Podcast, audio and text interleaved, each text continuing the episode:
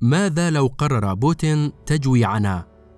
في مصر التي يعيش فيها أكثر من 100 مليون شخص أي ما يزيد عن ربع الوطن العربي تبين أن نحو 90% من واردات القمح تأتي من روسيا وأوكرانيا كما أن 33% من قطاعها السياحي مصدره روسيا وأوكرانيا وهذا يعني أن كل منزل مصري تقريبا فيه رغيف خبز مصدره روسيا وكل وجبة طعام نأكلها في بلادنا العربية مرهونة بقرار من موسكو. مصر ليست الوحيدة التي تعتمد على القمح المستورد فقد تبين أن صادرات القمح الأوكرانية تذهب أغلبها أيضا إلى العالم العربي. وبلغة الأرقام فإن أعلى عشر دول مستوردة للقمح الأوكراني من بينها ست دول عربية. هذا فضلا عن أن العرب أصلا يستحوذون على أكثر من 20% من واردات الحبوب في العالم أي أن خمس سوق الحبوب العالمي يستهلكه المواطنون العرب.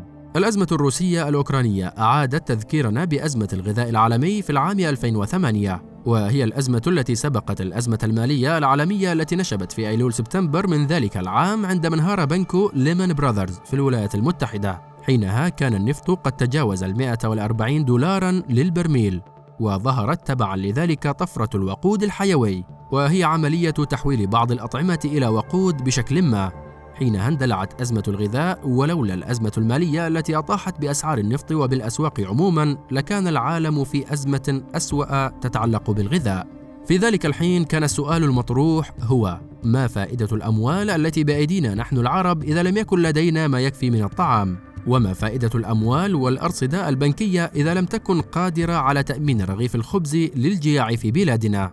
وهل يمكن للثروة أن تحقق الأمن الغذائي بالضرورة لبلادنا العربية؟ أم أن بعض السلع لا تشترى بالمال مثل بعض الأسلحة النوعية؟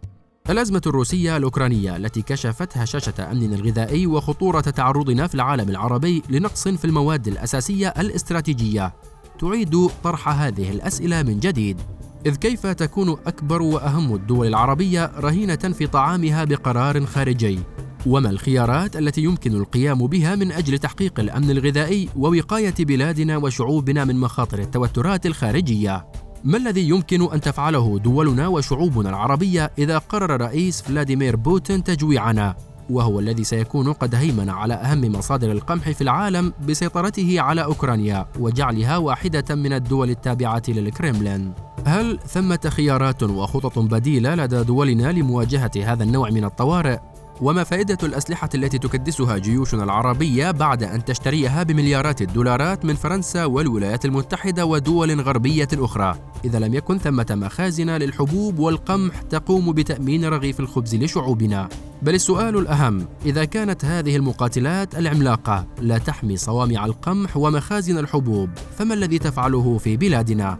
الأمن الغذائي هو ملف حيوي واستراتيجي بالغ الأهمية وعلى الدول العربية أن تفكر فيه جيدا إذ ليس معقولا أن يكون العالم العربي بأكمله يقتات على الخبز القادم من الدول الأجنبية ولا توجد دولة واحدة تحقق الاكتفاء الذاتي كما أن الأولى بصناديق الاستثمار السيادية العربية أن تضخ الأموال في القطاع الزراعي والمائي على أن تشتري سندات الخزانة الأمريكية بمليارات الدولارات وتضخ أموالا طائلة في وول ستريت.